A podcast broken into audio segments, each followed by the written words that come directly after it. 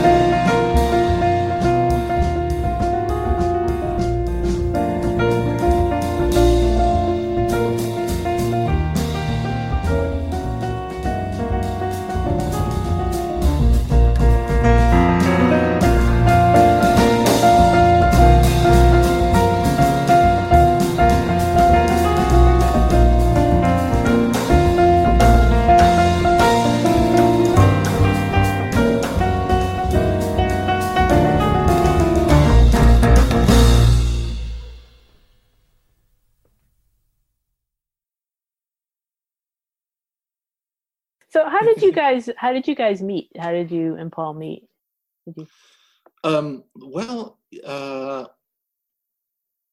I called him for a record date because I wanted to play with him. That's all there was to it. You know, I've been listening to him for so long, you know, and I thought, man, I just want to play with this guy. And so I actually called Ed Schuller because Ed knew him.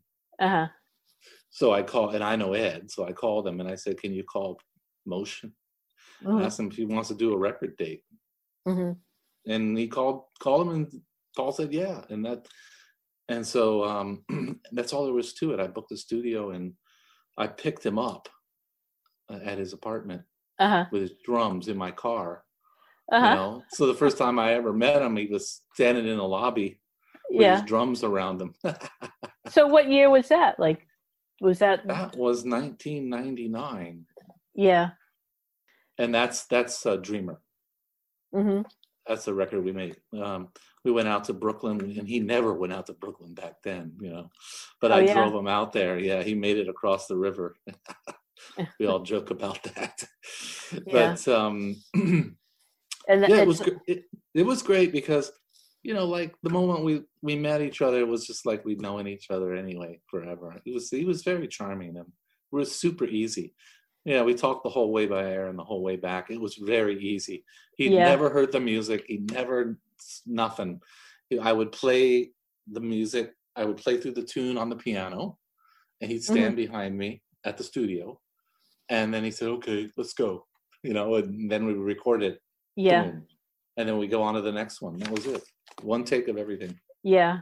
I think we were there for not even 3 hours. It was 2.5 hour session or something. Wow. You know.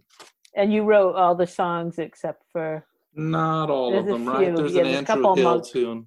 Yeah. A couple of Monk at Andrew Hill tune. Yeah.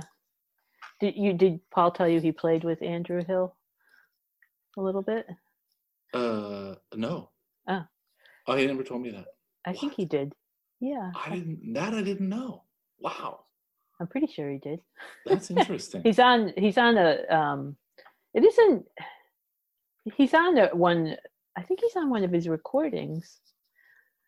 Am I right about that? No, I could just be making it up. You might be right about it. I mean, you probably are. I do not know. Yeah. But I'm going to have to find out because I don't think I've ever heard them together. If you have a better memory than me, you remember that I did do a whole show about Andrew Hill and played recordings that Paul Motian did with him in January of 1970. It's a little bit confusing. I had a tape of Paul's, and it had a couple of the things on it, and I thought it was on the album One for One, and in some places it says that's Paul, but in some places it says it isn't. But it's definitely on Mosaic Select 16, and Andrew Hill previously unreleased cuts, released in 2005. So I'm going to play next the Andrew Hill tune that's on Russ Lossing's Dreamer, and it's called Awake, with Ed Schuller on bass.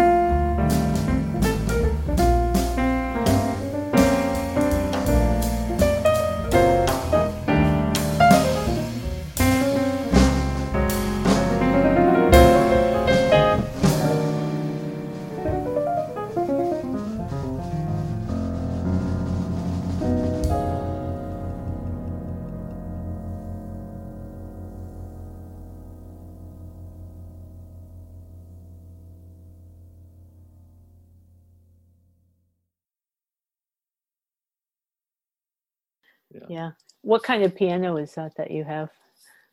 My piano? Yeah. I have a Steinway. Yeah. Steinway, yeah. A Steinway Model B, yeah. It's a 7-foot. Yeah, it looks big. That's great. Yeah,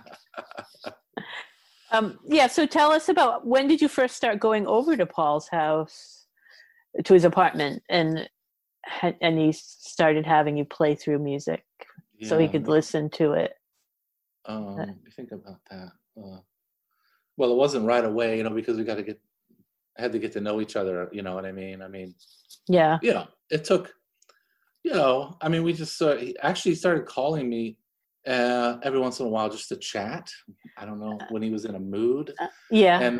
And then he also called me because he thought I knew a lot about Macs. Yeah. Which I don't. I'm just a regular Mac user. He called you my computer guy to me. Yeah, I didn't even know you. I was like an IT, right, or something. Yeah. Yeah, I didn't even know you were a pianist at first. I was like, that's really funny, isn't it? Yeah. He's like, ask Russ to help you. Are you serious? Yeah, oh, you would have been vastly disappointed. Yeah. No, I'm helping him with, Paul.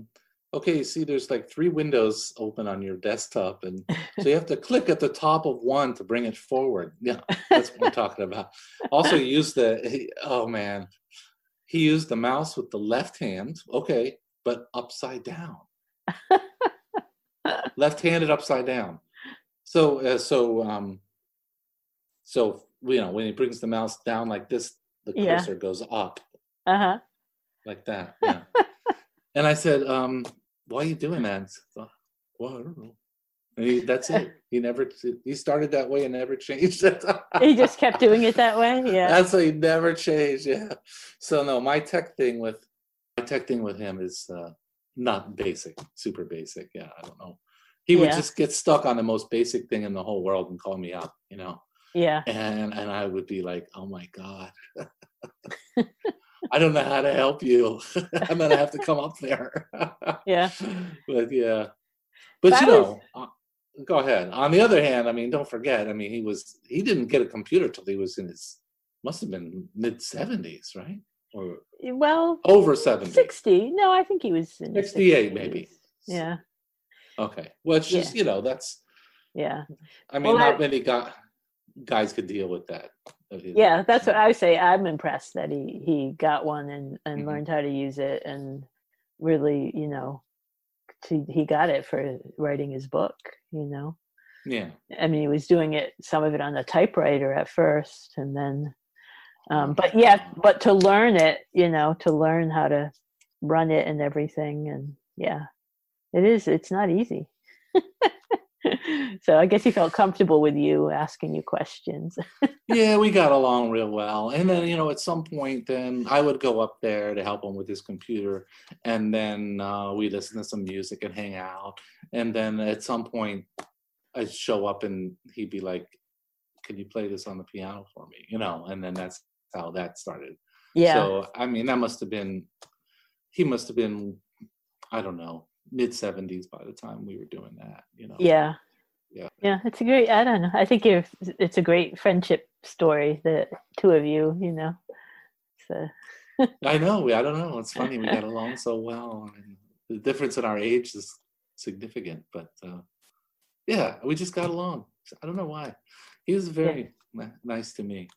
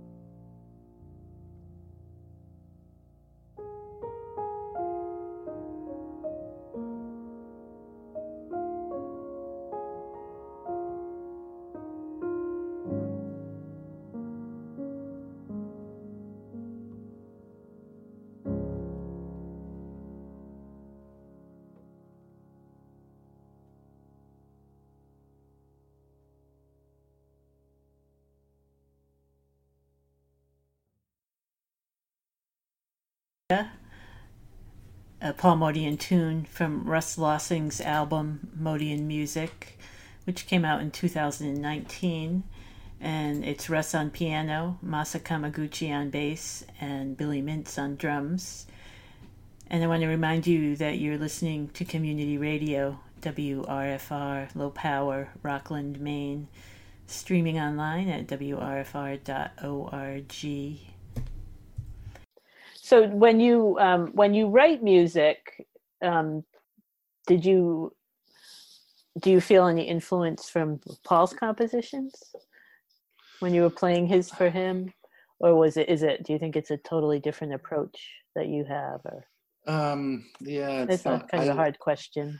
Nah, I would say no, not really. I mean, because he had his thing and I had my thing. And by the time I met him, I was already, how old was I? I was already over 40 when I met him. So,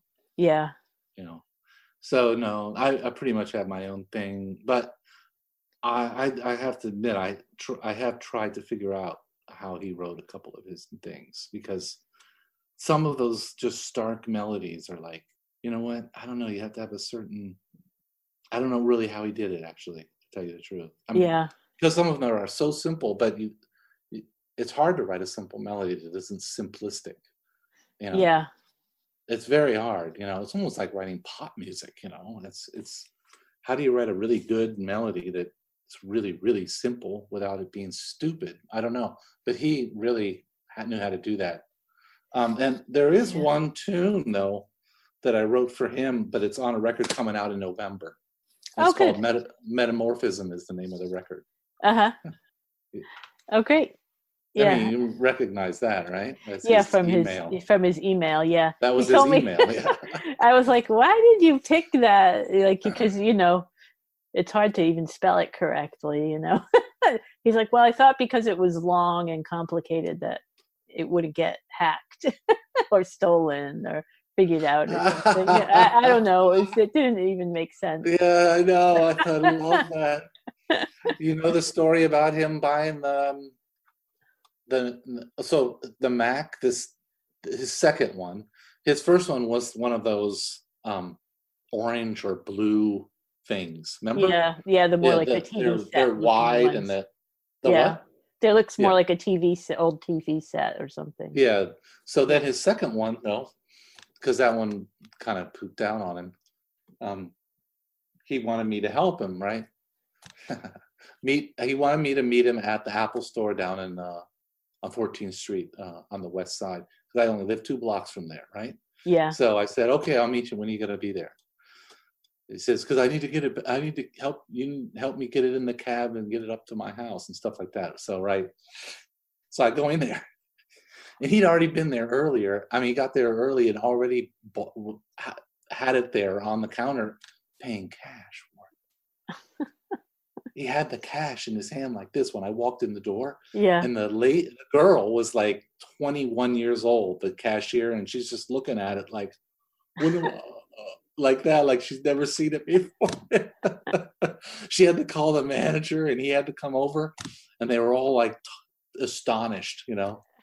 That this guy pulled out like $1,600 in cash or whatever it was. I don't know how I got to that story, but that's just so funny. Helping him with his computer. Yeah, so you helped him get it home. Yeah, it was just so funny. Oh, anyway, Metamorphism. That's coming out on Sunnyside Records in November. And that was the easiest record deal I ever got in my whole life. Because right in the middle of this COVID thing, like just like 3 weeks ago, I sent it to the guy at Sunnyside. It's already mastered. And I thought, well, what am I, you know, what the heck? I sent it to him. I said, I'd like this come out on Sunnyside, you know, if you like it, let me know. I sent it to him at 10:30 in the morning. At 6:00 at night, he wrote me back and said, okay, yeah. Okay. So is in our world, that stuff doesn't happen, okay? So who is on that? That's Lauren Stillman, saxophone, and John Abair on bass, and Michael Sarin. You know him? No. Sarin. Oh, he's a guy around New York forever. Oh yeah, well maybe I've known him for 30 years. Yeah. Yeah. Yeah. Yeah. Yeah. It's a nice record called Metamorphism, and that tune, this title tune, is I composed that for Paul. Like, but now, you know, I just composed it a couple of years ago. But yeah. Can you play a little bit of it on your piano for us? Or not? You don't have to. Yeah, if I could find it. Hold on a minute. Yes, I can do that. Hold on. Yeah. In my file of 1,000 tunes that I've written. Have you written 1,000 tunes, really? I think I have. Yeah. Wow. But I haven't recorded them all. Yeah, in my whole life, I've certainly written 1,000 tunes, but I mean, the first 500 were probably bullshit. So, you know, when I was a kid. But I write a lot of music. There it is. Suitably simple, like. Oh yeah. Like he would write, you know, because he writes very simple things, and guys, everybody tends to overwrite. It's just a tendency, because the better. It's just like playing music. A lot of people overplay, you know. Yeah. Of course, the thing was not that at all. It was the opposite. It was the underplay, you know, as you know. Yeah, you always said less is more, and less is more. That's the whole thing. Yeah. So yeah, so really, it is really less is more.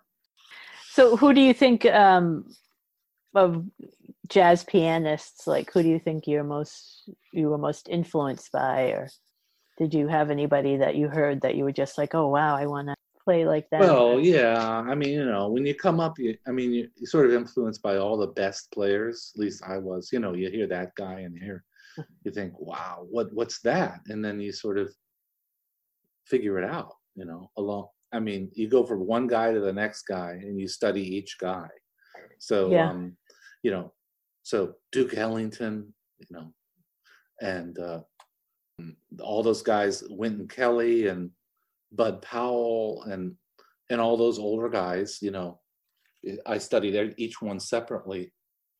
You know, and Monk, and then on towards, and then when I was younger, you know, Chick Corea was really there, and Herbie Hancock, those guys, and yeah. So I, you know, you check out all those guys. So that's really the way it worked for me. But my favorites are still Duke Ellington and Paul Bley. Those players, yeah. Yeah. They're quite different, but yeah. Yeah, there's and Monk, and I, you know, Monk is my all-time favorite. So yeah. Mm-hmm. Did you ever get to meet Paul Bley or? Sure, Paul. Yeah. Did you? Paul introduced me.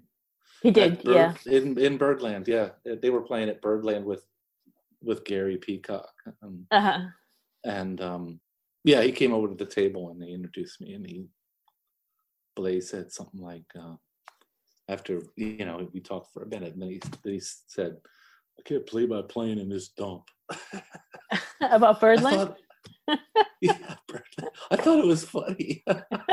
It's not really a dump. I mean, in my world, it's kind of a nice gig, you know, with a good piano. So yeah. But in his world, you know, I think it was like, what am I doing here? Probably wasn't making enough money, you know. I don't know. Where would he play? That would be a good gig. I don't like a concert hall more. Oh yeah, that a concert hall. Yeah. Yeah, a concert hall. Yeah. Yeah. Seems like a character. I don't know.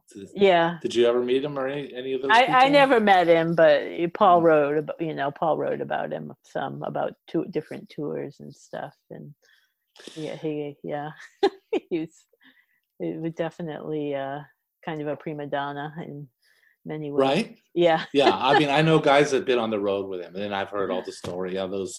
It's like, yeah. Wow. You know, very interesting. Yeah. Yeah. They're brilliant. Brilliant pianist, that's for sure. Yeah. You know, his aesthetic is just naturally sort of aligned with mine. I mean, I don't play like him, but you know, I don't steal his licks or anything like that. I mean, that's something I. Yeah, you have your own. You definitely have your own. Yeah, I expunged myself of everybody else's vocabulary after I learned it all. You know.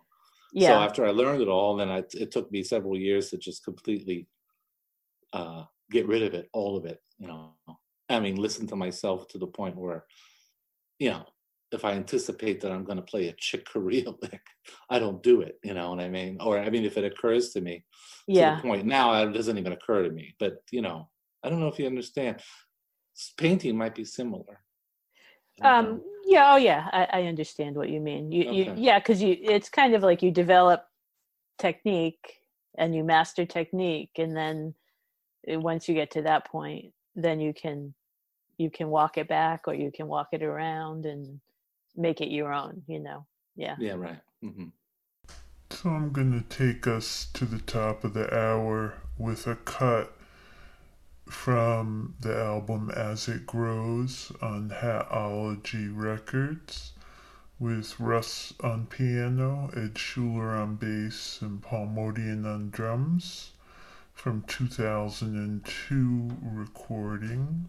Came out in 2004. And the tune is Nagual. And stay tuned for more of the Russ Lossing interview and more of his music after the top of the hour.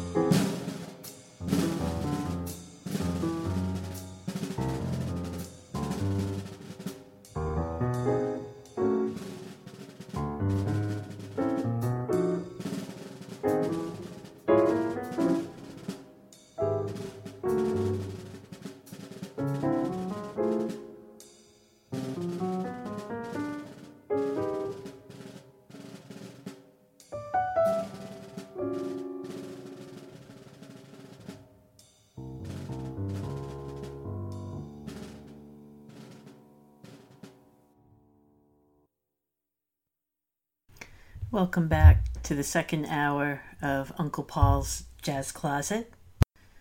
Today's show features an interview with pianist Russ Lossing that I did last week on Zoom, and we're hearing clips of the interview with bunches of Russ's music in between.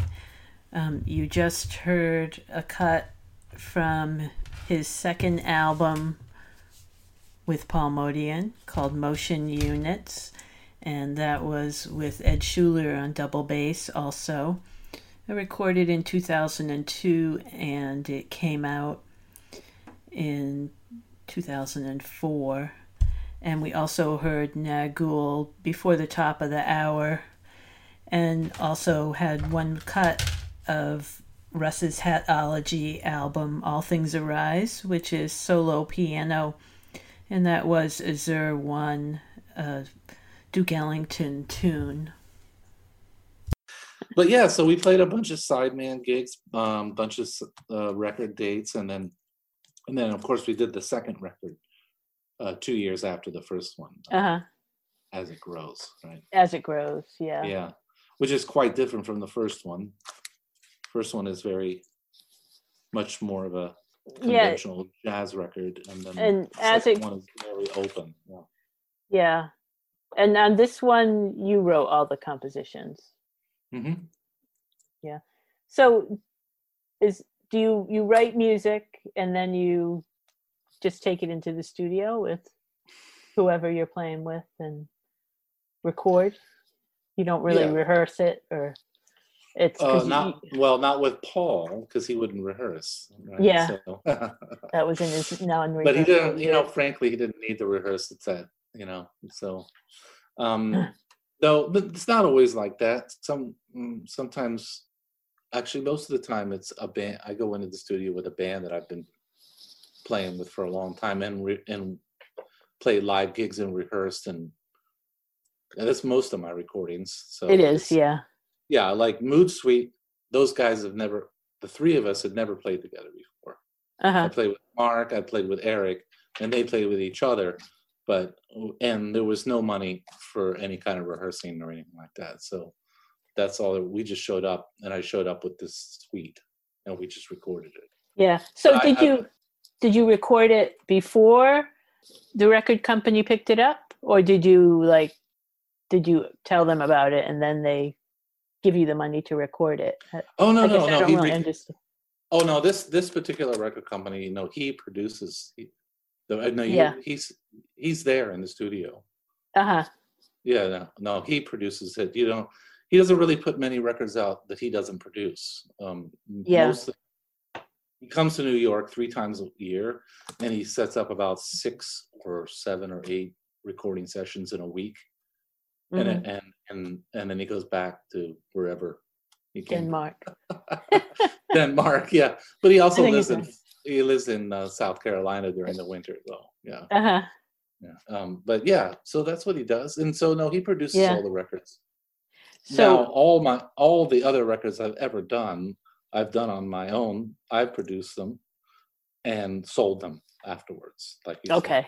Yeah. Yeah. So this every is other, new. Yeah. This is the only. I think this is the only one that's like this. These two. Yeah. Yeah. So, what do you have a recording studio in New York that you like to use when you produce your own stuff? Yeah, I mean, I've been recording with this guy Paul Wycliffe at his studio forever. Mm-hmm. and that's in New Jersey, but then there's so many good studios here, in New York. So, but the other one is in Brooklyn, Systems 2, which everybody is recorded at. It's gone now. It's just left this a couple of years ago. Oh. They sold it. But yeah, if you look on the back of records, you'll see Systems 2 on a lot of records. Yeah. But Paul Wycliffe is where I've been recording. He's got a great piano and he gets a great sound, and it's super great. So, yeah. Yeah. What are maybe some songs we should play from Mood Suite? Do you have any favorites of that? Sarcastique, maybe. Number 6, okay. Yeah. Naughty is up tempo, and then Enchanté is a nice one too. Those okay. 3, 6, 7, 8 are nice. Enchanté is a very beautiful and mysterious.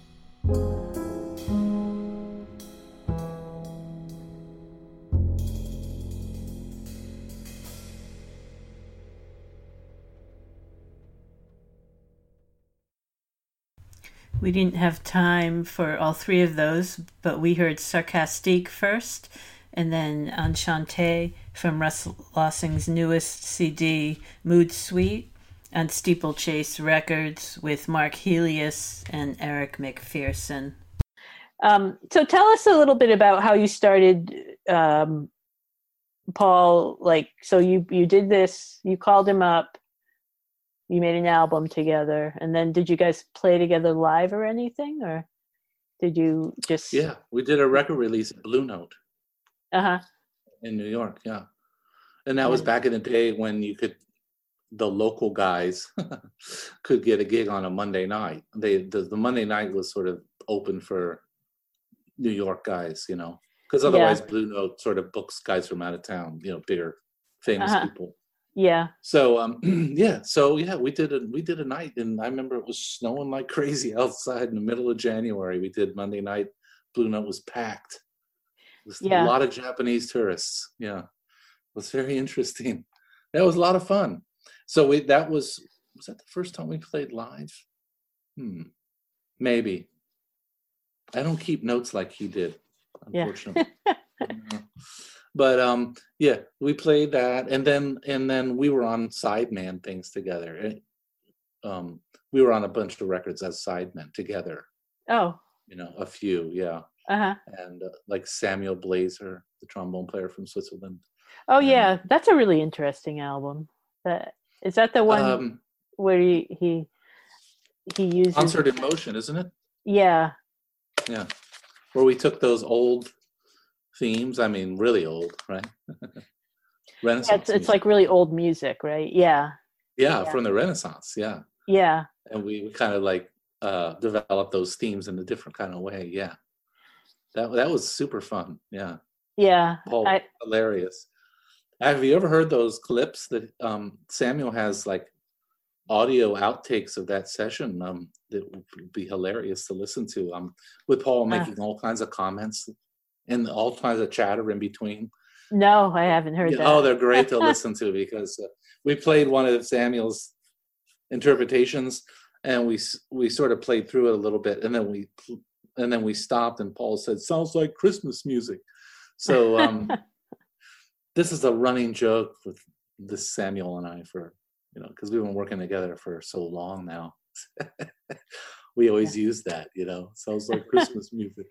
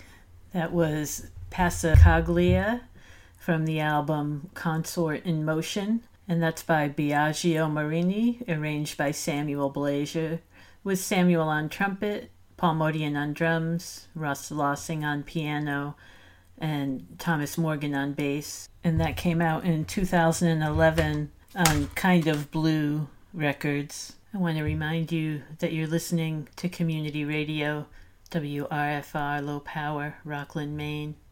Yeah, so did you start out with classical piano? Or I did, yeah. Yeah. 5 years old, I started piano lessons. Uh-huh. Classical piano lessons. And when I started improvising when I was 10, but I didn't know what I was doing. But when I was 13, I started taking jazz piano lessons. But I kept going with both. So I actually have a master's degree in classical piano performance. Oh, uh-huh. Yeah, and I have a master's degree in jazz. So, you know, the piano, the whole thing, yeah. But, yeah, I'm really an improviser. That's why I didn't become a classical pianist. There's no way. Yeah. It's kind of interesting to me how Keith Jarrett plays classical music, you know. Yeah. And he has now for a long time. Yeah, well, he started as a kid too. I mean, yeah, it takes a lot of guts to go back into that world. I mean, you know. Is it too stringent? Too like not? Well, yeah. I mean, don't forget you got to. I mean, you have to actually play the music by memory, and I mean, we all do it. Right? Beethoven sonatas, they're 25 pages long, all by memory and stuff like that. But I mean, there's a certain level of terror involved. Uh-huh. Yeah, I'm surprised he did that. No, but it's amazing that he could do that and the other together. Yeah. You know, wow.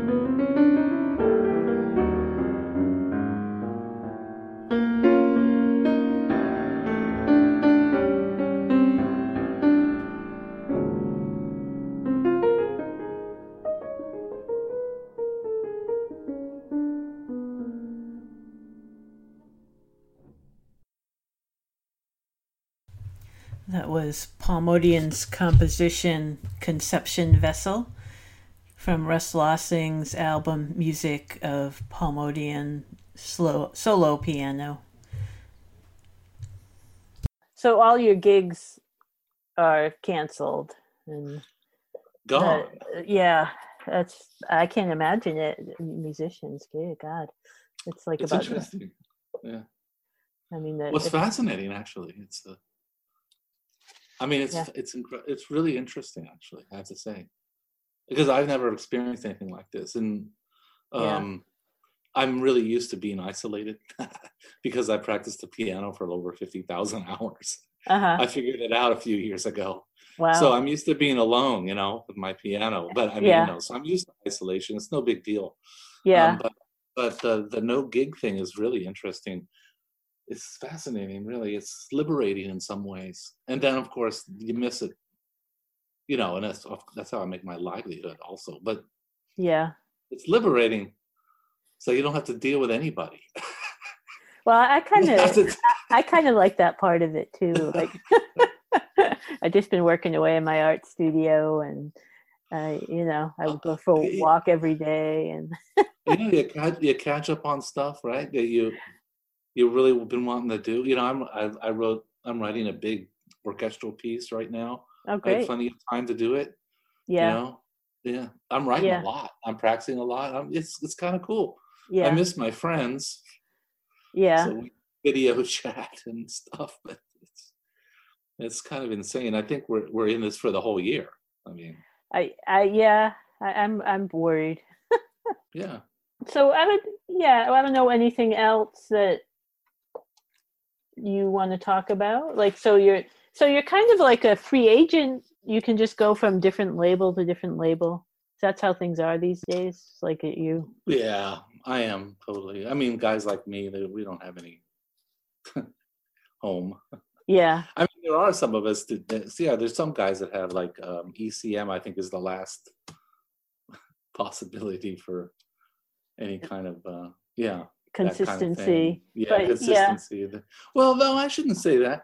You know, I've been recording for Hat Hut Records, you know, for 20 years. I have five. So no, I have consistency, and this will be my third record for Sunnyside Records. I have two records on Steeplechase, which is kind of a new thing for me, mm-hmm. and I have a couple records on Fresh Sound Records, which is out of Barcelona. Uh-huh. And so no, you know, it's not on one label, but no, usually people stick with me once they get to liking me. Yeah. Just getting them to like me is the problem. Invite them over to your pool. Yeah, right. Cocktails. But yeah, there. I'm a free agent. I'm just a free, and right now I'm free as a bird. I don't have any commitments whatsoever. Yeah. I am, first time since kindergarten, since before kindergarten. Yeah, I don't have any commitments. So it sounds like you're dealing with it well. You're really able to focus. I kind of love it actually. Studio. I have to tell you, yeah. It's it's just a big break that I just can't believe. I hate it, the aspect of the deaf part of it. You know. Oh, I mean, yeah. I can't really deal with that. I mean, that's not. And also, I can't. It really sucks that we can't go anywhere. We don't. You know. Yeah. When we can't go anywhere. I mean, we don't go even to the grocery store. You don't. I mean, we're really careful. So even though delivered. Delivered or curbside pickup at the grocery store where you don't get out of your car and they put it in your trunk. Yeah. Yeah. Then when you get home, you have to wipe everything down, and it's horrible. But I don't know. Do you do this? I mean, how bad is it up there? It isn't that bad. It's locally where I am. We only have a few cases of COVID. I go to the grocery store, but I wear a mask, and they only let so many people in at a time. Oh well, that's cool. And so it's. I mean, but we don't have the death in cases like New York. I mean, yeah, but I mean, in our little area here, we don't have that either. Yeah, I mean, we are in the country.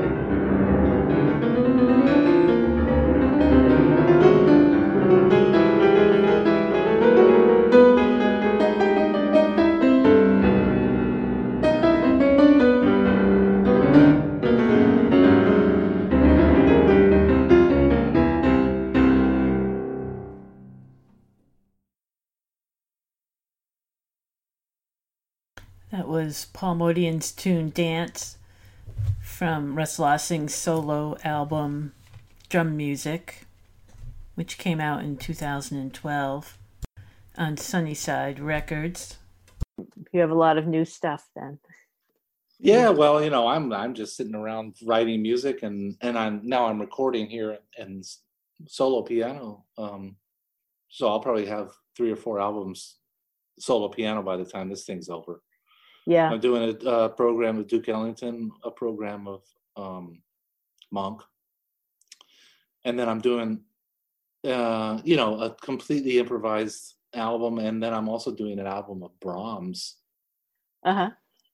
These little intermezzo pieces he wrote. I'm going to record 4 of them, the way they're written, and then I'm going to after each one I'm going to improvise.